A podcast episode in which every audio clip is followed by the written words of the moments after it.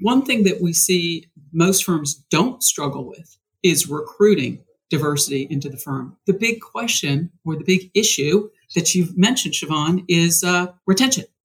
And so, how do we change that dynamic? We can't we can't keep doing the same thing and expecting that the result is going to be different because we've seen over the last 25 30 years it hadn't been it hadn't been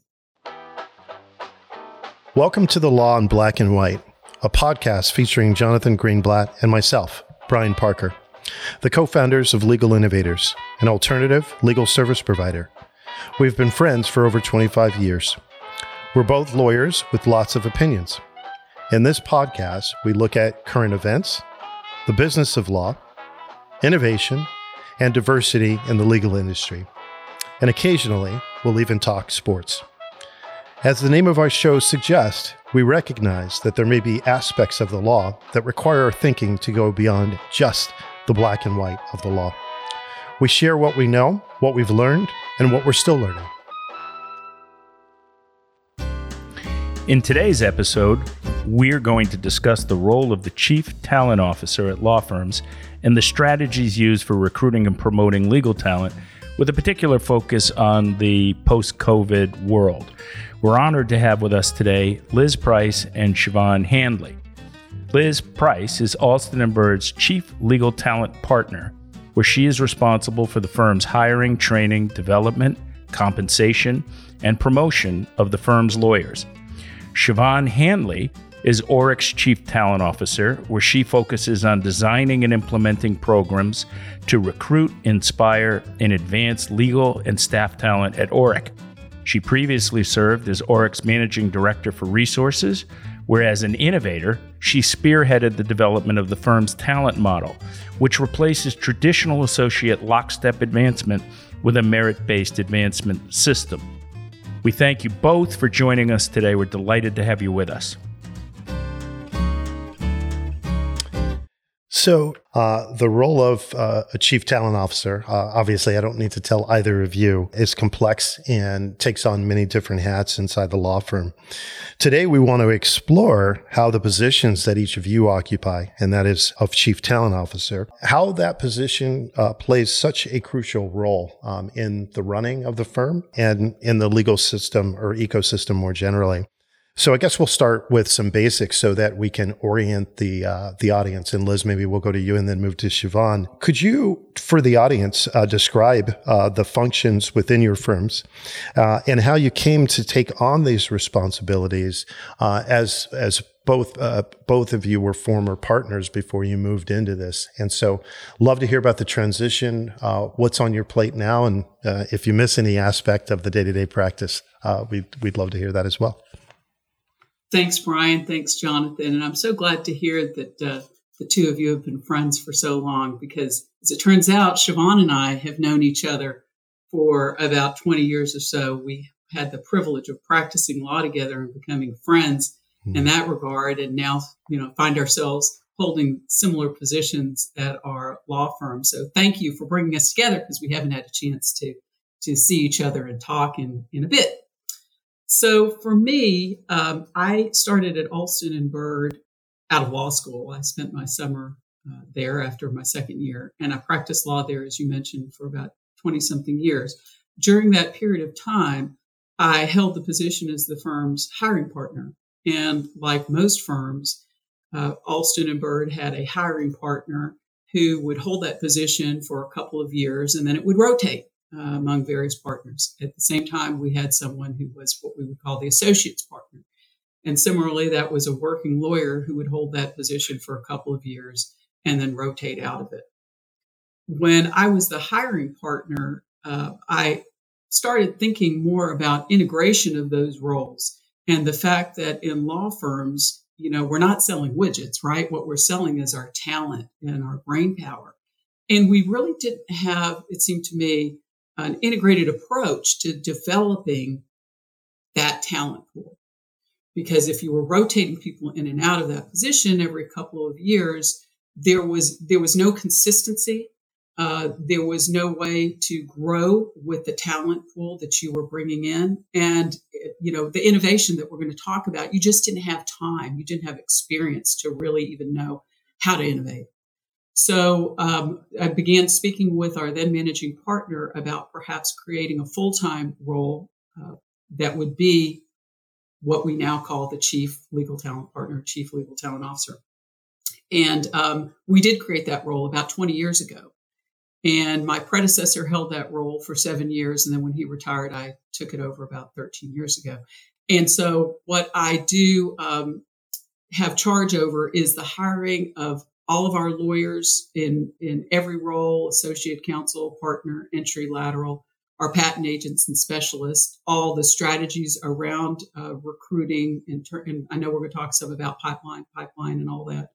Um, the development once they come into the firm from their orientation until the time they're promoted to partner, which includes mentoring, evaluations, compensation, and the like. Uh, training is a is also a part of my function, and then uh, I'm the alumni partner. So basically, I tell people when they come to the you're stuck with me. I mean, from the moment you meet me, even after you leave, unfortunately, I'm always there. So that's kind of my my overall role at the firm. Thank you for that, Siobhan. Thank you, and I would uh, echo my thanks for bringing me together uh, with with Liz. So, you know, Liz was, uh, and I think Alston were really kind of prescient in, in establishing that chief talent officer role. Um, we were a little bit later to the party in that. Um, it was established at Orrick, I think about 10 years ago. My predecessor, there's only one other person who served in it, and she is now uh, the COO of Orrick, Laura Saklad. Um, and when she uh, was promoted to that position, I was still at that point the managing partner for talent. So I really always had a passion around talent, um, even though I was busy with my practice. I was very focused on, you know, development, training, mentoring. And I found myself as I had been practicing as a partner for a number of years, really drawn to that, right? I would wake up in the morning and I'd have, you know, two meetings on talent and four meetings on my client work. And while I still really enjoy my client work, I was really excited about my talent meetings. And I found myself sort of pivoting and really recognizing that what kind of got me up in the morning, got me excited was this uh, talent part of the job. So when when the uh, opening, when when Laura was promoted, she came to me and said, "Hey, we need to talk about you know a new chief talent officer." And I thought to myself, "Huh, hmm."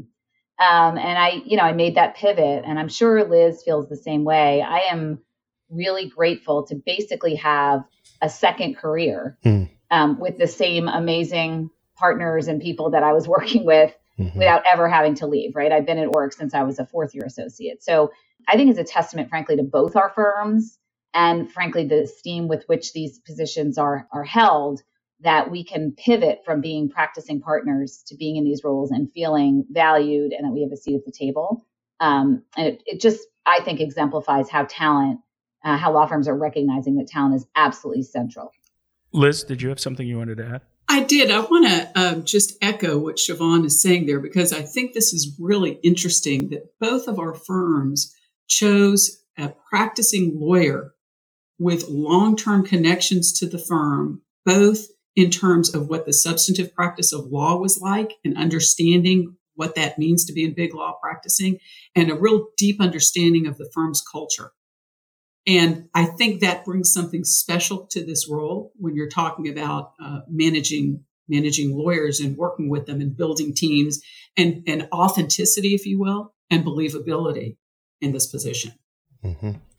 I guess before we move to the next question, uh, Siobhan, did you have anything that uh, Liz listed, kind of the duties that are under under her? Are yours the same, or is there anything incremental that you that you might suggest to the audience?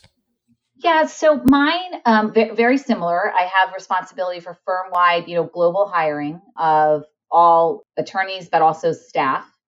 Um, and then I also play a pretty um, important role in overseeing partner promotions. And I also am managing um, pretty actively our junior partners and coaching and as well as input on sort of compensation overall. Um, I also oversee our HR function. So, you know, in addition to recruiting and development, I also have that that oversight over HR. So roughly consistent, probably maybe a little bit broader, Liz. I'm not sure, but I think it's all, you know, within the with the. I've noticed in the industry there is sort of a range of whether you have that sort of staff function and HR function as well. And um, I have I have taken that on with, I have to say, extremely able assistance from a great HR team, but also a top of the line employment practice. Awesome. Just, I, w- I was going to move into uh, innovation as a topic in a minute, but before before I do that, just a couple observations. Listening to you, um, Liz, you you put your finger on something that I think the profession has not done well, which is to adapt to institutional knowledge or memory.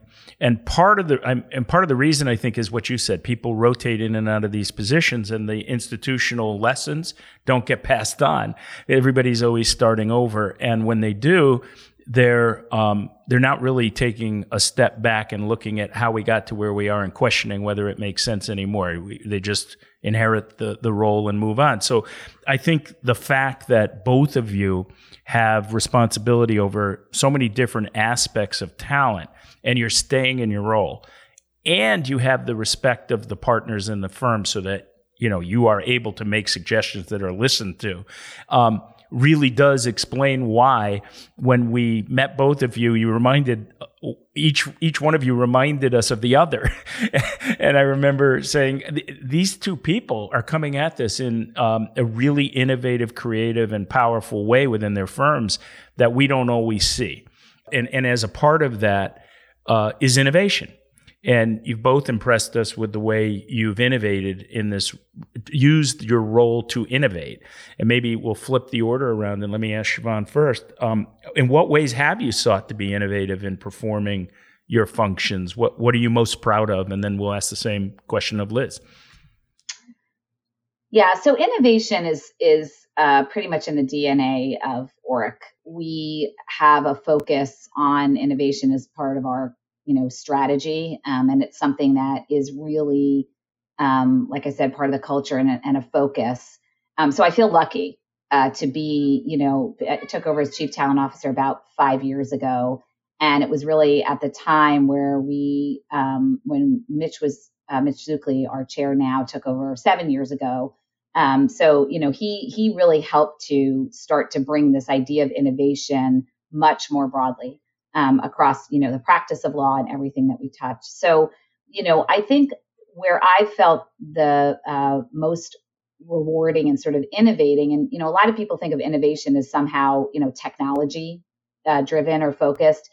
And certainly there's an element to that, but it, it's really not. I mean, most of what I do has absolutely nothing to do with technology. So I'm pretty uh, proud of uh, some, I think, the innovative way we've approached our leave policies right? We moved from a gender neutral policy, which we changed a couple of years ago, to now we recently instituted a caregiver leave policy that is the same for attorneys and staff.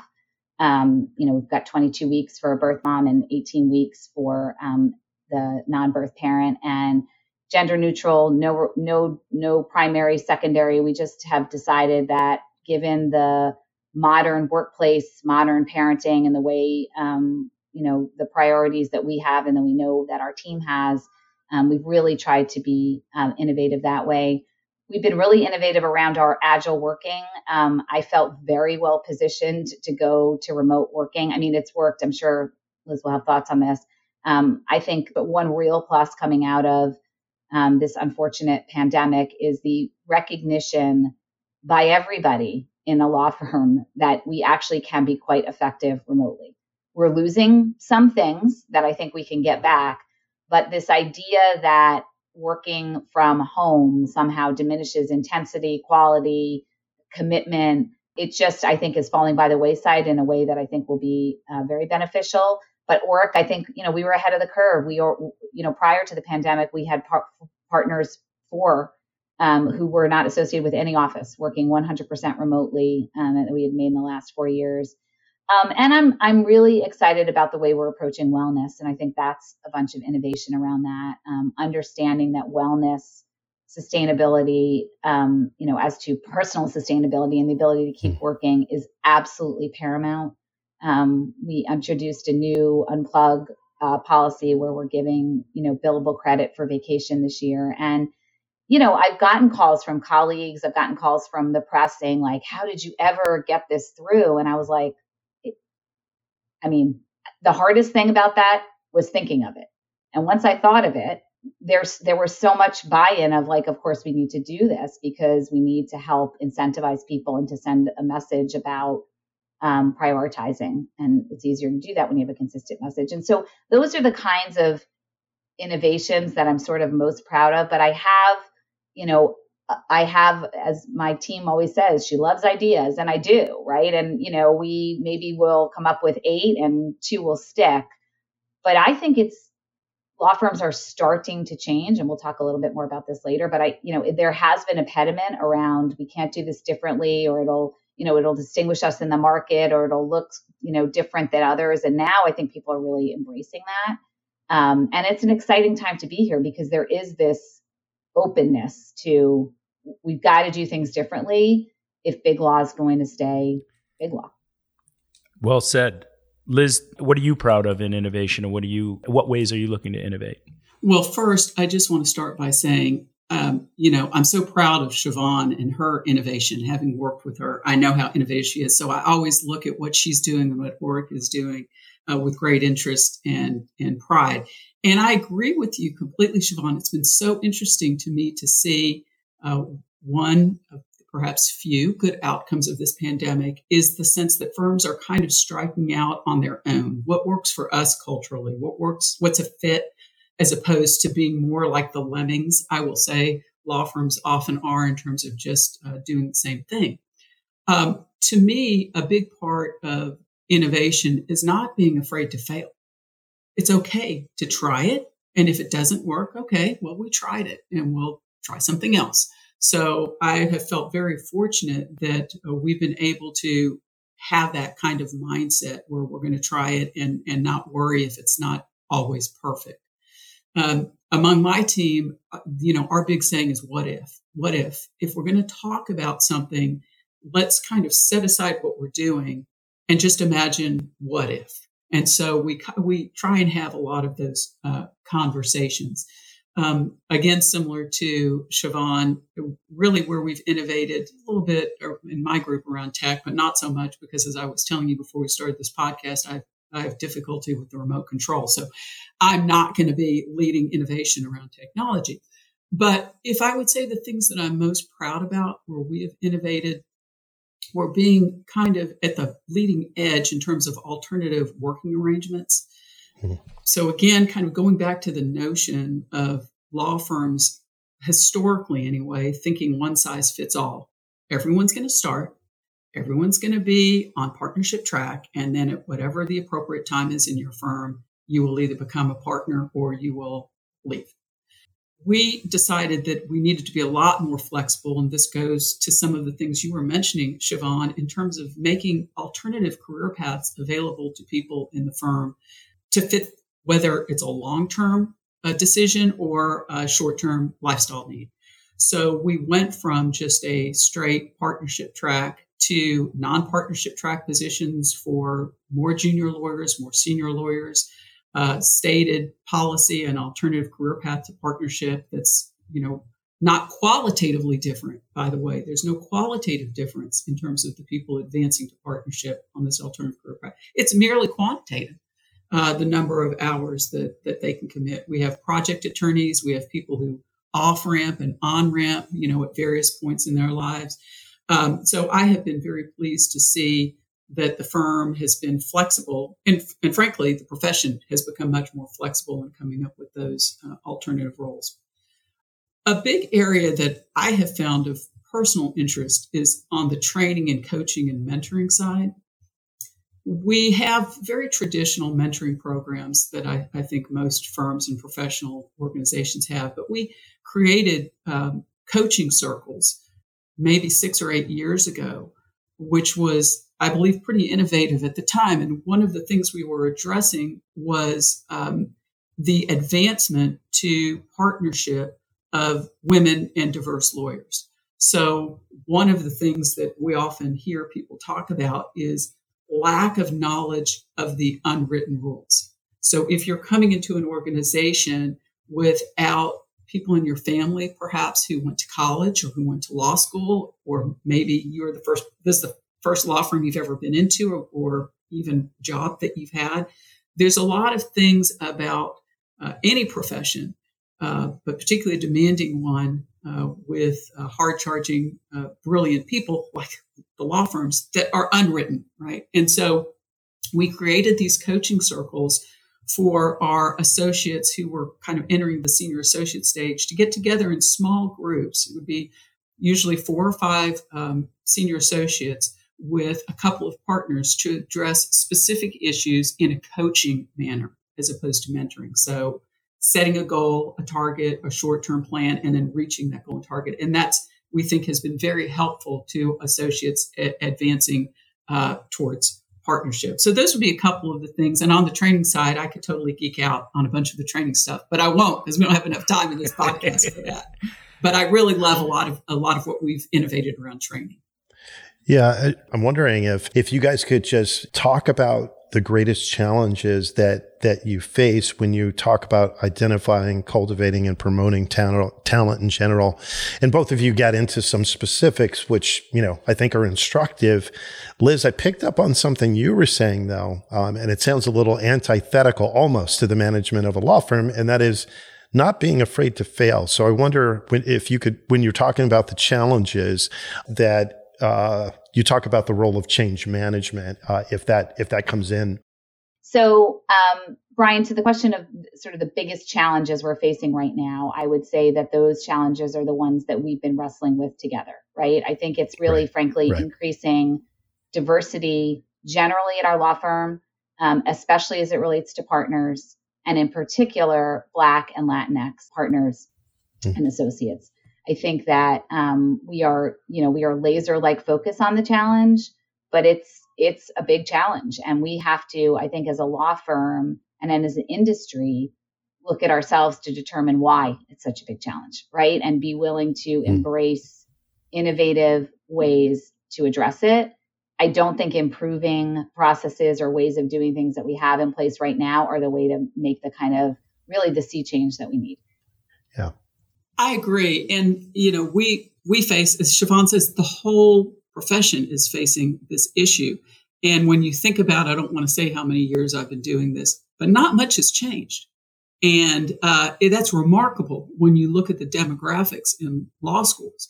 But I'll say another challenge, not to repeat what Siobhan said, but another challenge is the pipeline. So one of the things that we're seeing is the pipeline into law schools is changing.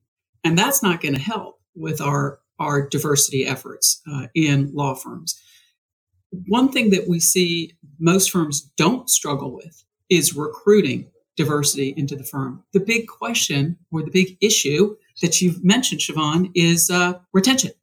And so, how do we change that dynamic? We can't we can't keep doing the same thing and expecting that the result is going to be different because we've seen over the last 25 30 years it hadn't been it hadn't been and so I do I do think that's one of our, our biggest challenges is is figuring out how we can make a meaningful change in getting our partnership to be more diverse across big law. Yeah. You know, we've now delved into one of those meaty questions Brian was talking about that we did want to uh, talk about, and I won't preface it because you did. You both have done a great job in prefacing where we are and where we want to get to. I think the question is what kind of innovative ways do you think should be explored or you are exploring to address these challenges? And I sometimes hear that some firms are doing better on the incoming recruiting side. As you said, Liz, some firms actually aren't. They're they're still struggling with that, um, and particularly uh, some smaller and mid-sized firms are struggling with that. But you know, the question is, are we are we cultivating the talent? Are we developing the talent? Are we des- is the system designed to achieve success? And uh, I'd be interested in hearing your thoughts on that because that's the nut that eh, we're all trying to solve for. Yeah, I, I agree with you completely there, Jonathan. Um, so one of the things that we did, a couple of things. So we hired our first full-time diversity and inclusion partner last year, 2020. She started, I think, the week before, a week after everything shut down for COVID. Uh, and prior to that, we had had one or two partners, working partners, who fulfill that role. But having Angela Payne James in this full time role has been remarkable and at an incredibly important time uh, not just for our firm, not just for our profession, but, but for the country. One of the things that we had instituted before Angela even started is what we call the Practice Group Diversity Partner, or PGDP. So each of our 21 practice groups has at least one PGDP. The bigger groups have multiple ones who are assigned to have a very specific and hands on role in the retention and management of our women and diverse lawyers. So they meet one on one. They monitor the workloads, both quality and quantity. They're engaged in the uh, annual review process in both supporting the associates as they're preparing for their review process and in helping to get the appropriate feedback, both in the formal process and throughout the year, because the mentoring and feedback is incredibly important to anyone's success, but particularly, I think, for the more underrepresented uh, people in our law firm. If you're not, one of the things you read about, and, and I know I'm supposed to say bullet points, I'm just going to say this, but one, one of the things you read about in the industry a lot is that diverse lawyers will say, I, I'm not getting meaningful feedback. I'm just being told everything's fine and it's fine until it isn't. And I think there's right. kind of this, you know, benign neglect and that does not help anybody advance. And so we've got to change that dynamic too, where people feel proactive with the feedback. Exactly. Yeah, I would. I, I, mean, I would say, Jonathan, to your question, which is kind of, you know, are we set up to address this? I mean, my answer is I don't think we are, not yet. And I think we don't, we have to do more understanding and diagnosis of why, what the issue is, right? And so, one thing I think that we can all agree on, again, I mean, I, I don't want to act like I'm doing a plug for legal innovators, but I guess I am. Um, you know, I do think we have to think about, you know, who we are recruiting and are we actually getting folks where this is going to be the right fit, where big law is the right fit. And if we're all, all of us, you know, Liz and I are on the same campuses trying to attract the same, uh, you know, associates, you know, are, we really need to, I think, broaden and think more thoughtfully, just generally about, you know, the right fit overall. I mean, absolutely this is more intense as it relates to um, our diverse associates but our attrition rates overall are not good right and i think that you know this idea of people really understanding um, what a career at you know at big law looks like and making sure that's a right fit um, at an earlier stage i think is really important um, and then i think we you know we have to look at um, you know the environment that we're in and think about i think you know exponential ways of moving the needle. And it's you know one of the reasons why we joined this officially called move the needle fund from diversity lab that's really looking into large scale implementation of bias interrupters and using what i think is the most important thing a data driven approach to looking at these issues.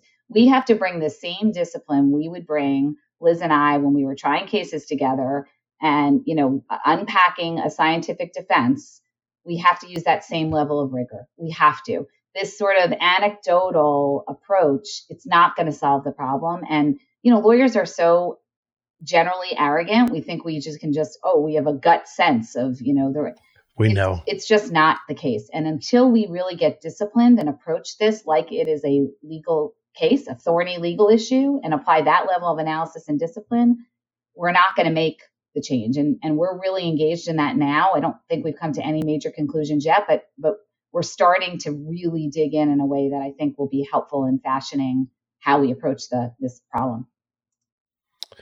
Yeah, I'm going to go into uh, a little bit, I think, of a related area, and that is, I guess, under the the umbrella of diversity, um, our country. So it's not law, but you know, obviously, law is within the country. We we we have this continuing pattern of uh, of social justice uprisings, right? Uh, you know, obviously we had George Floyd late last year.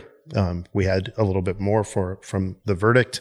Uh, unfortunately, kind of related uh, related maybe to COVID. We had some uh, unacceptable violence towards our uh, Asian brothers and sisters, and so my question for uh, for both of you, um, you're you're looking out for the talent of everybody. So, how do you all think about uh, approaching these generally? How do you support your lawyers? And then within that, how do you decide when the firm should speak out publicly and kind of make statements, right? We could be in the business of making a statement, unfortunately, almost every week now. So I'll, I'll, I'll, I'll stop there, but would love, love your thoughts. Yeah, I will say, you know, the past year with the pandemic alone would have been enough to cause stress and anxiety and overload, you know, for the strongest of people. But then when you add to that, you know, the murder of George Floyd, Ahmaud Arbery, Breonna Taylor, you know, what happened here in hmm. Atlanta uh, just a couple of weeks mm-hmm. ago, it, it's to your point, Brian, it is just nonstop. It's exhausting. It's exhausting. Right. And it's we exhausting. see that in our, in everybody, the staff, the lawyers, everybody's exhausted uh, by it all. So there's there's a lot more to it than I could possibly say, not being a, a you know a psychologist. But from my perspective, in terms of talent management, there's there's a number of things that we have done and that I think we need to do better. We're talking. Okay, so there are some that I see opportunities. I don't want to sound like a Pollyanna, but there's some opportunities that have come up. We're talking about things we never talked about before we're having panels and discussions and, you know, openly sharing what people are feeling and going through in their life experiences in ways we never would have 12 months ago. So I think there's there's something to that where we're learning from each other. I think that um, I have noticed that particularly for our young lawyers and not just the diverse lawyers, but it's hit, hit our diverse lawyers. They really uh, they're just they they can't be called on all the time to be the ones answering the questions. You know, we have these conversations. Mm. Please tell me what can I do. Don't ask me. Right. You know, you that. So right. I, I, won't. I won't go. I won't go into all of that. No, no. But you're exactly right. You're exactly know, right. but we're learning, and so many of us are saying, "I'm not comfortable having this conversation." Well, you know what? Until you have the conversation, we're not going to make what Siobhan is, we're not going to make these changes. I mean, we've got to identify the problem. I love bringing science to it. This piece that we're talking about, I'm not sure has science uh, as much as it has heart. I mean, this is when we're talking about the racial justice issues and coming to terms uh, with, you know, our profession, our country, all the many ways we see this playing out. Um, but I really do feel that just having the conversation and being open and reaching out is making a huge difference because many law firms, many lawyers are not touchy feely. And to just connect with people, I'm going to use a word I used in the beginning authentically and saying, I want to have this conversation with you and I want to understand, you know, how you're feeling and I want to share with you, with you actually how I'm feeling you know what I have learned and yeah. how this is how this is um, impacting me. So I'm not sure if that directly answered your question or not. No, I, I think you've I think you've framed it beautifully, and and it, you know I, I, think our audience has seen me on the, the our promo on our website. So as as a as a lawyer of color, you're right. Um, it can be exhausting. I think, though, if there's a, a, bright side in what you said, I love the authenticity uh, point that you bring up. And I love that we're talking about it, right? Because I think um, historically we've had these blips. This feels like sustained attention. Of course, none of us want the underlying events that have happened to happen, but the fact that we're trying to take leadership in the profession, um, I think, is, is maybe one positive. Uh, Siobhan? Yeah, I, I would echo um, what Liz was saying about the, the discussions. You know, I think um, I would just summarize this by saying what I think is happening at Orrick, and I hope is happening across the country, is that white people are finally saying, this is wrong. And it's as wrong for me as it is for you, meaning it is not on you, diverse mm-hmm. people of color to drive the change. It should be as intolerable to our white That's lawyers right. that our industry is not diverse enough, and it should be un, in, as intolerable to our white um, citizens that our black citizens are, you know, experiencing what they're experiencing. And I think that pivot um, my sense is that that has been meaningful and that we are really trying to own this and to understand that driving diversity should not be put upon our diverse lawyers, and our change needs to come um, from our, you know, lawyers who are in the position of power and drive that change. And um, that dialogue has has been. And, and so, what does that mean? That means real, concrete, active allyship and change. Right, creating change and driving it in a way that I think um, feels like a different moment. And Brian, you asked about those public statements, and I think that's what really drives the the decision on what do we need to do to be allies right now, right. and do we need do we need you know we always are making internal statements. Is an external statement does it feel right? It's a subjective test, but does it feel right in this moment to be a real ally? Um, and that's what's been driving our approach. Um, and I and I think it's been again, I don't want to pat myself on the back ever because there's so much work to do, but I it's a pivot that I think is resonating. And it's one that I'm sort of embarrassed that we have not sort of articulated the way we are articulating now sooner. And people are saying, yes, that's it. Siobhan, it should diversity should be as important to you and it should be embedded in the talent function as much as it is to the diverse. That's right. Siobhan, I can't agree with you more. You know, to think about diversity as its own thing, I think is wrong. It needs to be included in the thought process in every aspect, not just even what you and I do, but throughout the firm at every level. We need to be thinking about this and it should just be a natural part. Hopefully, eventually, we get to where we don't have to think about it. It's just embedded in what we're doing naturally because we've started living what we're talking about. We've gone beyond talking and doing. So I agree with you completely.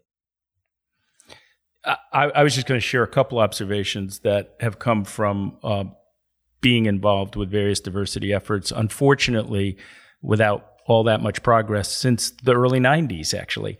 Um, but just a couple things. One, I just read something in a diversity report in an, uh, involving another organization I'm in, I'm uh, on the board of, where the diversity person said that lack of comfort in the conversation is actually part of having the conversation. The point isn't to be comfortable. The point is to be having difficult conversations that we've avoided for too long. And I think if we keep that in mind, we understand it's part of the process. The, the, the second thing I think in terms of talent and why we haven't progressed talent and advanced it and cultivated it within firms is that we have too often thought and assumed that talent comes in one form only. And that form traditionally has been to look like the people who were already uh, partners in the firm. And if you didn't fit that model, then the, the, the assumption was you weren't talented. Um, and the last thing is uh, something the first diversity consultant I ever retained told me, which is that when people are perceived from what's called a deficit model, um, a deficit, deficit perception, they're only as good as their next mistake. And we simply have to shed that in law firm culture because I think it's persisted for way too long. And it's one of the reasons that people get uh, marginalized. And um, as uh, we talked about before, the feedback is so neutral and so um, uh, disingenuous that people aren't given a chance to really get on track. So those are just a couple observations. Uh, you mentioned Liz, um, you're not a psychologist, but um, but I think this leads to the last question we wanted to talk about, which is: Do you see an emerging opportunity for factoring in wellness and mental health as you're trying to unlock the the potential from your talent um, in ways that, as you said, lawyers have traditionally eschewed because we've thought that's too touchy feely. And I ask it from a personal perspective because my my oldest daughter is about to graduate as a psychologist um, uh, with her doctorate, and she wants to focus on um, people who haven't had access to the the that system before, um, and particularly help um, you know, black and mixed race kids as she is, um, uh, progress. So I'm interested in how you both see that.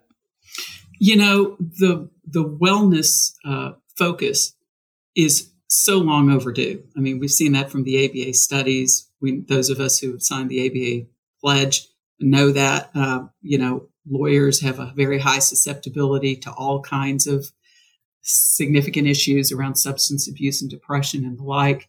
Um, I, again, not to be a Pollyanna, but one of the things we've seen over the past year is a willingness to talk about it, a willingness to learn about it, a willingness to share. We had an excellent speaker just in the past couple of weeks who shared, a practicing lawyer shared with us his experience with depression and alcoholism in a very real way. Um, and I got so much good feedback from people on that, and also a little bit of introspection. Let me think about some of these warning signs that he was sharing, you know, either for me or for people that I work with and that I, I can see this in. And, you know, people before, I, a couple years ago, if you held a session like that, a CLE, you'd be lucky if a handful of people showed up. Nobody wanted to admit that this was a subject we needed to talk about. People are doing that now. So I think that is good. I also think that in with the younger demographic, a lot of the mindfulness and the discussions and and knowledge and engagement. We started something called A and B Mindful Monday. So every Monday we have a mindfulness session throughout the firm. I had never done it myself.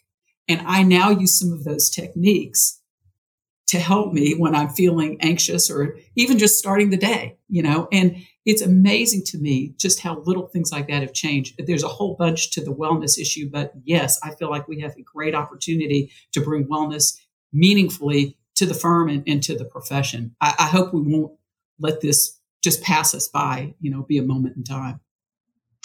Yeah, I, I mean, I would say um, it's not just an opportunity. I, I, think it's an existential existential threat to the profession if we cannot figure out the way to navigate stress um, and wellness and to to really bring it to the profession in a in a meaningful way. I think that we are coming out of a situation that's a once in a lifetime and the stress that is created the combination of the pandemic as well as the you know uh, killing of George Floyd and the you know just the overall um, approach to systemic injustice and the stress that that creates. Um, I think I've shared with you, Brian and Jonathan, that over the summer we um, allowed our team to take bereavement time. Um, we basically said we'll treat it as bereavement time for those of you who are really feeling. I mean, I was hearing from associates of color that this was like a death in their family, that they were distracted, uh, they couldn't focus on work, and so we gave people the opportunity to take three days. And I had people writing emails like I'd never seen before about what they were suffering from. And so we can't have a, an inclusive sense of belonging at a law firm if we don't understand the link between those things and understand that the stress that's created, particularly in our communities of color with, with the ongoing issues, is an impediment to success. You cannot thrive if you if that is part of your daily experience, which for many it is, and the trauma of that. So, you know, I think it moves beyond opportunity to absolute necessity and critical to um, the success on all of our in our efforts to be you know a diverse and inclusive law firm and to just be a successful law firm honestly. Um, it's it's just it can't be underestimated. I'm sure liz is seeing this as well. It's hitting people incredibly hard. Yeah so I'm to move move us to our uh, to our uh, fun section. You'll each get to do a, a pet peeve, um, but I have to I have to say we're we're definitely to have to have you two back. There was just so much, and you can see we're uh, we're trying to cram in just because you guys have so much to say, and I think it's instructive to the presentation. And I'll echo John's comments. Uh, Liz talking about it as a foundational matter. Uh, and and you know Siobhan, um, the use of existential threat I think that's right, right? Because uh, to start with Liz's point, she talked about uh, us being in the business of, of making money with our minds. That's what we do. So, um, on to the pet peeve. We uh, we do this uh, we do this each segment, and uh, we ask uh, each guest, and then John and I go um, to introduce something that is bothering them, some pet peeves, something that they can't let go, and uh, and share it with our audience. So, I'm looking at your faces. I guess I'm going to go with Liz. Neither of you seem ready to do this, but we're or, or the moment is yours. I'm ready. Okay. Okay. what is it with people who wear masks on their chins? Okay, so yeah. this is not a high tech object. It's fairly right. simple. You put it around your ears, you put it on your face. If you're like over two, you understand conceptually how it's supposed to work. Maybe it's upside down or inside out, not so much a pet peeve. But what it, I mean, why? What is, I see people all the time and it's on their chin. I don't get it. It drives me nuts. That is my pet peeve. it's a great one. no, noted, noted. Absolutely. Uh, Siobhan. So I'm sure my pet peeve is one that you guys are getting all the time. People who cannot mute during Zoom meetings, right? Who do not understand the mute function. It's just, or they're on mute and then they're talking and you have to say you're on mute. So we, I think that's me. since we're moving to the reimagining the workplace, we all got to get more facile with the Zoom, you know, muting and unmuting on the on the Zoom function. Uh, I'm, I'm, guilty of failing to unmute. Uh, uh, John? So, my pet peeve, you'll be surprised to know, uh, again relates to technology, which in general I have a pet peeve about because it works incredibly well until it doesn't. And when it doesn't, there's no reason for why it doesn't. But I'll leave that for another pet peeve session. This is specific to the GPS system that purports to measure traffic and doesn't. So it tells you you have an hour to go. It's supposed to know because it's based on satellite information that actually there's a backup. But it doesn't factor that in until you're in it. So so now you watch the hour go to an hour 20, an hour 30, an hour 40 and the first half of the game that you're trying to rush home for that's gone at that point so you're already ready to you know strangle someone by the end of the hour 45 delay that it didn't tell you about, which you could have stopped, by the way, at a motel and watched the game, uh, you've missed the whole game. Ah. So that is my pet. And it's not specific to any one GPS system. People say, oh, you need to try X. I've tried X, I've tried Y, I've tried Z. They all stink in this regard. Well, uh, so much for attracting Waze as a sponsor for our podcast. Why did you use the, any name? I, I, studiously avoided any no, name. It's, it's, it's true. It's true. Um, so my, my pet peeve this week is uh, is is me or a certain aspect of me. So, um, as a former baseball player, relatively high level, I've said, why can't I hit a golf ball, a little ball that's sitting on the ground and not moving. And I said, okay, over the winter, I got prescriptions in my golf sunglasses. I got a new driver. I'm ready to get out there, rush out there. And um, I still can't hit the ball and it's not moving. So uh, I, am irritated about this, but now it's not the equipment, it's not my eyesight. It's just got to be me. So I'll, uh, I'll keep at it. But it's uh, it's a sad day in the in the Parker house. I was hoping it was going to be the sunglasses. That would have been a great story. Yeah. me, me, me too. But uh, uh, unfortunately, anyway. All right. Well, we want to thank you again, our guests, Liz Price and Siobhan Handley, for joining us today. You were terrific. As Brian said, you had so much to say, and there's so much we could continue to talk about that we hope you'll agree to come back. So, Brian, uh, I thought that was fantastic. Uh, both guests were so thoughtful and um, and deep in their analysis. Um, I, I, don't think there's much I can add to what they said because they've obviously been giving this a lot of thought and they're both innovative. Uh, other than perhaps hoping that we can get them back to pursue some of these topics and some we didn't get to cover in another session. W- what did you think? I agree with you wholeheartedly, so I won't amplify that. I will say three things that stuck with me in particular.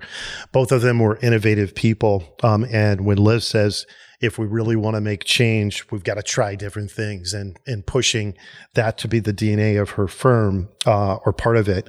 I think Siobhan made two statements that I thought were really, and that is uh, on uh, diversity, equity, and inclusion, and on this trauma that we're seeing. Uh, we can't make that exclusively the province of people of color. Um, allies have to own it as well. And then finally, when we get to the topic of mental health, which could include that trauma, uh, could include stress and goes across all lawyers, I think Siobhan correctly says that this is an existential uh, threat to our profession if left unaddressed. And I just think that's that's super powerful. We've got to be mindful about it, uh, and even though it's been taboo in the past, uh, try to address it. So wonderful! I look forward to having him back. I think this generation of younger lawyers isn't going to let that happen. It, it's not part of their culture to just accept the sort of suck it up and um, be tough kind of approach. They're they're going to demand it, and if we're going to if we're going to cultivate young talent, which becomes your future talent uh, in the firm, then uh, then we we are absolutely going to have to be responsive as a profession. Yeah, and and you know, look, I, I think you know sometimes uh, younger folks will lead the way. Um, I I don't think we just sucked it up. I mean, we worked the hours, uh, but I think it showed up in lots of bad ways alcoholism, overweight, uh, not paying attention to marriages, those kind of things that if we're upfront about mental health and looking for positive outlets, like you said with Jesse, or mindfulness or yoga or whatever it is that people need to do, those are some things I think that can be, uh, provide longevity um, and keep people uh, more healthy. But I, I, agree with this generation kind of bringing in a different, uh, a different impetus maybe on change. Anyway, uh, John, uh, kick it back to you to close us. We thank you, our audience, for listening to The Law in Black and White. We hope you enjoyed it. You can find us at legal innovators.com for even more insights. You can also subscribe to our podcast and follow Legal Innovators on social media to see what we're up to. And you can watch Brian play golf on Sunday afternoons, and I could tell you where if you just contact me privately. We look forward to talking to you next time and stay safe in the meantime.